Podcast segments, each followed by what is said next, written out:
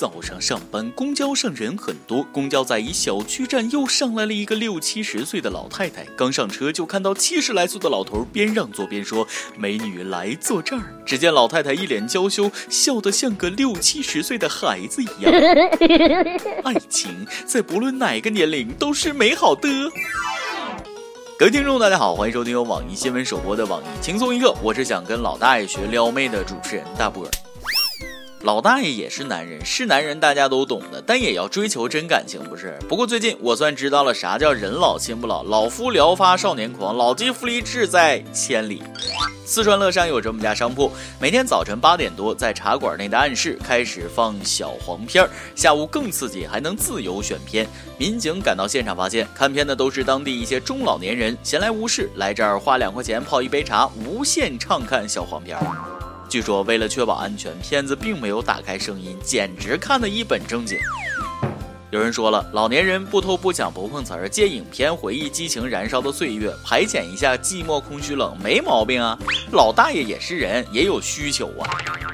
本身这个人群，就算上面有想法，下面也没办法。心有余而力不足，看片能锻炼心脏泵血能力，还开个静音，多么和谐的画面，夕阳无限好呢。最美不过夕阳红。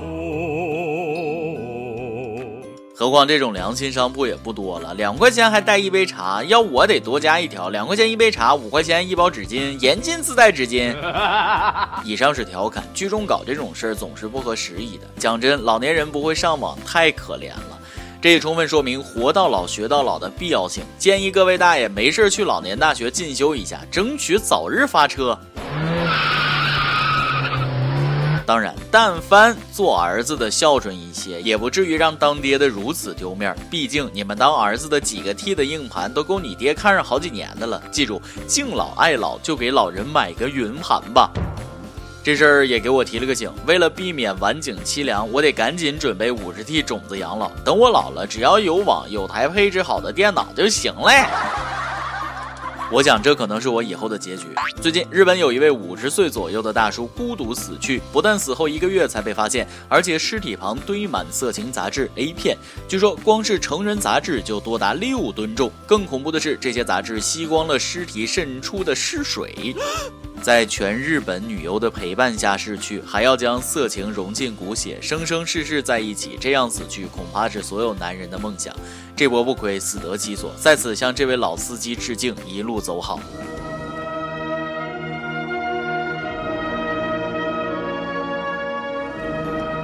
不敢相信，多年以后我们也会这样，拥有化作春泥更护花的幸福感。不过硬盘是不是不吸水来的？如果说在温柔乡中死去是一种梦想，那么他的梦想也太带劲了，因为梦想荷兰这位九十九岁的老奶奶竟然被捕了。原来这位奶奶想在死前体验下被捕入狱的快感，完成自己的愿望清单。当地警方知道后，帮助老奶奶圆了这个梦。警员去到奶奶的家里，将她接到了监狱，并在一间牢房内给她扣上手铐。在监狱的窗户外，警员给老奶奶拍了照片，老奶奶显得十分开心和满足。史上最开心的嫌疑人，如果能活到九十九，我也这么玩。反正一辈子循规蹈矩，临了咱得放纵一把。在我死前，想和一个拥有三十六 F 的女神约会，可以不？有没有人帮我实现一下？白日做梦。那么每日一问来了，如果让你来列愿望清单，你最想在临终时实现什么愿望呢？估计这对父母的愿望是让孩子走回正道。这不，最近他们儿子被拘了。深圳一个九五后的小伙，虽然只有初中文化，却自制做出游戏外挂软件，从免费推广再到付费下载，共计十多万人使用过，因而被刑拘。而小伙的父母看了新闻才知道他被捕，在父母看来，小伙编程是不务正业。编程不务正业，那身为程序员是不是天天不干正事儿？跟你们讲，程序员都是好男人，因为他们每天都会对着显示器反省自己，我又错在哪儿了。这样时刻反省自己的程序员又怎么会走邪路呢？看不到自己儿子闪光点的父母才是会把好牌打得稀烂。这种靠脑子吃饭的天才要走正道，绝对前途光明。如果循循善诱，日后一定会成为一名起早摸黑的程序员。可惜一个好苗子了，出来一定去个正经公司吧，很有饭吃。其实谁还没有个闪光点咋的啊？当闪光点被发掘出来的瞬间，怕是要泪目吧？希望大家能发现并正视自己的闪光点。你比如说我腿粗，买一条裤子同样的价钱，我比别人多了好多布料，感觉真值了。孩子，你这闪光点不在这儿，别作了。最近，一名八岁的男孩跟妹妹在家玩耍，无意间发现了自家酿的葡萄酒。他认为喝葡萄酒不会醉，就跟妹妹打赌，比谁喝得多。结果十几杯下肚后，男孩开始头晕呕吐，当场就废了。还好妹妹及时叫回家长，给抢救回来了。喝最烈的酒，去最好的医院抢救，厉害了，我的熊孩子！此情此景，忍不住来首好听的歌曲送给大家，希望你们能够喜欢。一人我饮酒醉，醉了的佳人成双对，两眼是独相随，只求了他日能双归。八岁啊，应该有作业了呀，还是老师不给力。不过这妹妹还是有点厉害的，不但没醉，还能理智的求救。这也告诫那些逞能的老少爷们儿：一般酒桌上，女的敢端起杯子跟你喝，你就自己悠着点，否则你都不知道自己咋回去的。事实证明，熊孩子出没比熊出没可怕多了。江苏一个家长带十岁的儿子到 4S 店买车，原本是件开心的事儿，没想到熊孩子趁大人不注意，用手中的玩具随手涂鸦起来，一下子划伤八辆进口奥迪。最终，法院判孩子父母赔偿七万。又是熊孩子，姓熊的孩子怎么到处惹事儿呢？不过他还是一个孩子，千万别打他，破坏他的创造天性。下次带他逛劳斯莱斯店。不过打一顿也没用了，得赔钱了。熊孩子家长说了，我能怎么办？我也很绝望啊。如果我是他老爸，一定把这八辆车都买回去啊。奥迪 A 八呀，不是奥泰吗？哦，那没事了。说到底还是家长没有教育好呗。古人云：“有子不教如养狗，有女不教如养猪。”估计从小就没养成习惯。现在是果，以前是因，如今只当是为自己的教育买单了。这让我想起洗钢琴的那个段子，说有个孩子到邻居家玩，把水倒进了邻居的钢琴里。他母亲为了推卸责任呢，当着孩子的面说：“你看我们家孩子多懂事，还帮你擦钢琴。”邻居笑了笑，夸孩子真棒，以后也要这么干。直到后来，熊孩子在一家琴行将可乐倒入了几百万的施坦杯里。肯定是这样的邻居干的好事儿吧？那不如下次带去看文物好了啊！看完之后，爹妈没准得重新生一个，这个就免费赠送给文物馆好了。事实证明，养小孩就好像找了个超烂的室友，不做饭不打扫也不交房租。养熊孩子不仅不做饭不打扫也不交房租，还得费钱费心啊！不如不结婚好了。老子不结婚就是不想结婚，老子不结婚不结婚不结婚不结婚不结婚。